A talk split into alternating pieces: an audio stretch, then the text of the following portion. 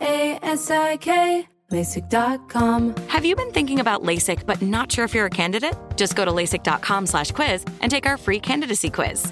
In just a few minutes, you'll know if LASIK is likely right for you. And if it is, we'll connect you with experienced LASIK doctors in your area. Start your journey towards twenty twenty vision.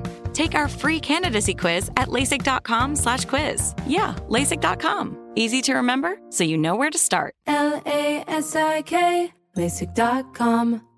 The Kakadu plum is an Australian native superfood containing one hundred times more vitamin C than oranges. So why have you never heard of it? P R. No one's drinking a Kakadu smoothie?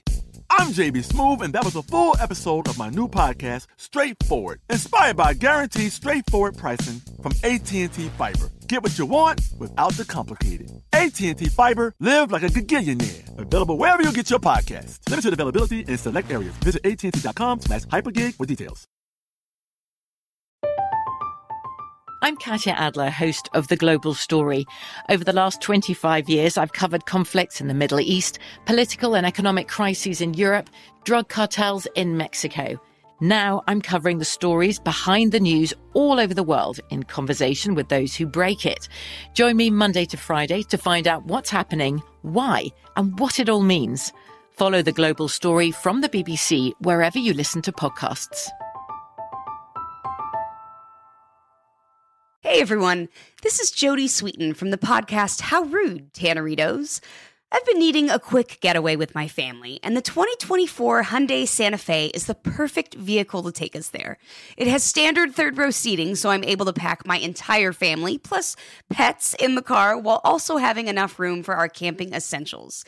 Available H-Track all-wheel drive will get us through any dirt trails, and available dual wireless charging pads will ensure we never have to worry about getting stuck with a dead phone in the middle of nowhere. Visit Hyundai U S A dot com. or call five six two, three one four, four six zero three for more details. Hyundai, there's joy in every journey. This Day in History class is a production of iHeartRadio. Hello, and welcome to This Day in History class, a show for those who can never know enough about history.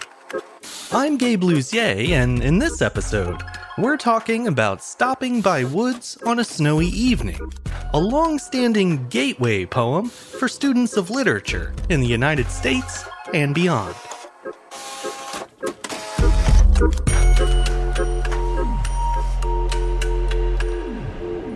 The day was March seventh, nineteen twenty-three. Robert Frost's poem, Stopping by Woods on a Snowy Evening, was published in New Republic magazine. Later that year, the poem was also included in New Hampshire, Robert Frost's third and final poetry collection, which went on to win a Pulitzer Prize in nineteen twenty-four. One of the poet's best-known and most esteemed works, Stopping by Woods on a Snowy Evening, is a fixture of English curricula in American schools. For millions of students, it serves as an entry point both to Frost's own work and to poetry in general. The poem's brevity is part of its classroom appeal. At just sixteen lines long, Frost described it as, quote, a short poem with a long name. Another point in the poem's favor is that it tells a clear, simple story while also leaving enough ambiguity to keep things interesting. It's written from the perspective of a lone traveler in a horse-drawn wagon. Despite the cold, and although he has business to attend to, the traveler stops between a frozen lake and the edge of a nearby forest. The traveler stands and silently observes the snowy winter scene before him, transfixed by its beauty. Sometime later, the spell is broken, and the traveler sets out again. If you've never heard the poem before, well, now's the time. Here it is being read by Robert Frost himself. Stopping by woods on a snowy evening. Whose woods these are, I think I know. His house is in the village, though. He will not see me stopping here to watch his woods fill up with snow. My little horse must think it queer to stop without a farmhouse near, between the woods and frozen lake, the darkest evening of the year. He gives his harness bells a shake to ask if there is some mistake. The only other sounds, the sweep of easy wind and downy flake. The woods are lovely, dark and deep. But I have promises to keep, and miles to go before I sleep, and miles to go before I sleep. Much of Robert Frost's poetry presents a realistic look at life in rural New England, written in plain spoken language. And there's a good reason why. In the years before he became one of America's most beloved poets, Frost was the owner of a thirty-acre farm in Derry, New Hampshire. He farmed to support his family while piecing together his first book in his spare time. But despite his long association with farming and country living, Frost himself was said to be a lousy farmer. Part of the problem could have been that most of his income came from selling poetry to magazines and journals. Writing left him with less time for farming, and since the writing is what brought in the money, he probably didn't feel the need to be as strict and attentive to his farm as his full-time farming neighbors. That said, Frost, his wife Eleanor, and their four children really could have used the extra income that a healthy, functioning farm would have provided. They struggled to run the farm for nearly two decades, from the late eighteen nineties to nineteen twelve, but it never became profitable. Frost grew more and more depressed as his family sank deeper into poverty, and it's believed that one particularly low point later inspired him to write Stopping by Woods on a Snowy Evening. As the story goes, Frost had gone to his local market one winter solstice to sell the meager harvest of his farm. He had hoped to earn enough to see his family through the winter and to buy Christmas presents for his children. However, at the end of the day, his profits were nowhere near enough. On the ride home, he was so distraught that he stopped on the side of the road and began to cry. Those kinds of personal details aren't included in the final poem, and by leaving them out, it becomes much more open to interpretation. Still, many readers and scholars have suggested that the speaker of the poem is the author himself. Some have even interpreted the poem as a reflection of Frost's melancholy mental state. In that view, the woods beckon with the promise of rest, not just from a long day or a tiring journey, but from life itself. The sleep mentioned in the fourth stanza being a metaphor for death. There is evidence in the poem to support that darker interpretation. The speaker seems to feel out of step with the world at large. They're self-conscious of how strange it would look if someone saw them lingering on a cold, dark night for no apparent reason.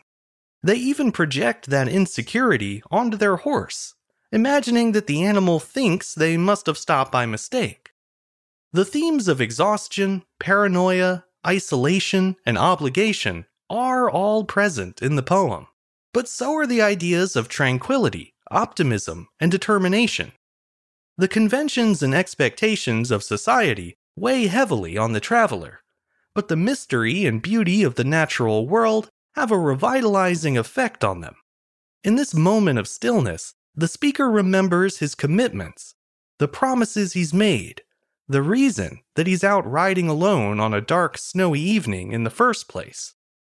Whatever sleep is in the poem, whether it waits at the end of a fulfilled day or a fulfilled lifetime, the traveler chooses to forego it for the time being and to press on instead. The repetition of the final line underscores that sense of unfinished business that must be dealt with. Of course, that's just one way to look at it. Others have suggested that the poem is actually about a weary Santa Claus taking a breather during a long night of delivering presents. The little horse, in that case, would be a reindeer. And sure, that fits. All the same themes would still apply. As for the Frost family, in nineteen twelve they moved to England to make a fresh start. Now pushing forty, the poet was struggling to finish his first collection, and away from the farm, he was finally able to do it. The book was titled A Boy's Will and was released in the U K in nineteen thirteen. It was so well received by British critics that Frost was able to secure a U S publishing contract for his second book, North of Boston. The poet's fame continued to grow in his home country, and when World War One broke out, Frost decided to move back to New England and give farming one more try. True to form, he still did more writing than farming, but at least now he could better afford that trade-off. According to the poet, Stopping by Woods on a Snowy Evening was written on his farm early one morning in a sudden fit of inspiration. Frost had just pulled an all-nighter, working on a lengthy poem that would serve as the centerpiece of his third collection. He lost track of time, and when he had finished, he realized it was almost dawn. Instead of going straight to bed, Frost stepped outside to watch the sunrise, and in those tired moments of reflection, he wound up writing one of the most memorable works of his entire career. He later described it as, quote, his best effort for remembrance. He left behind plenty of other strong contenders for that title, including Mending Wall, Birches, Fire and Ice, and of course, The Road Not Taken. But for anyone who feels driven to see a task through, no matter how long or daunting the path forward may seem, Frost's ode to unfinished business is pretty tough to beat. I'm Gabe Lussier, and hopefully you now know a little more about history today than you did yesterday. If you enjoyed today's show, consider following us on Twitter, Facebook, and Instagram at T D I H C Show. You can also rate and review the show on Apple Podcasts, or you can write to us directly at this day at i heart media dot com. Thanks to Chandler Mays for producing the show, and thanks to you for listening. I'll see you back here again tomorrow for another day in history class.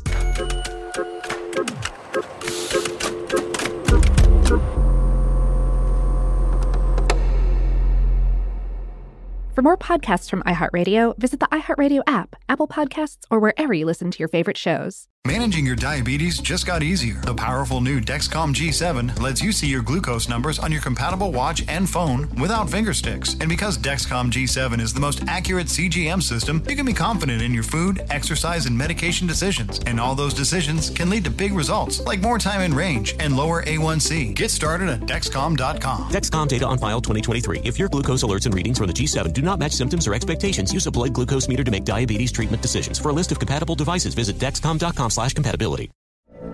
From B B C Radio four, Britain's biggest paranormal podcast is going on a road trip. I thought in that moment, oh my God, we've summoned something from this board. This is Uncanny U S A. He says, somebody's in the house, and I screamed. Listen to Uncanny U S A wherever you get your B B C podcasts. If you dare.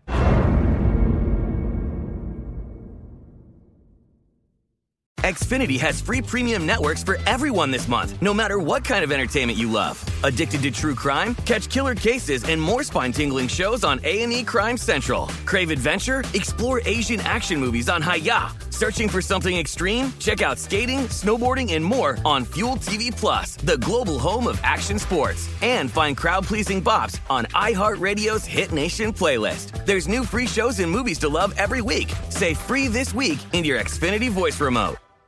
This is Malcolm Gladwell from Revisionist History. eBay Motors is here for the ride. With some elbow grease, fresh installs, and a whole lot of love, you transformed one hundred thousand miles and a body full of rust into a drive that's all your own. Brake kits, L E D headlights, whatever you need, eBay Motors has it. And with eBay Guaranteed Fit, it's guaranteed to fit your ride the first time, every time, or your money back. Plus, at these prices, you're burning rubber, not cash. Keep your ride or die alive at ebay motors dot com. Eligible items only. Exclusions apply.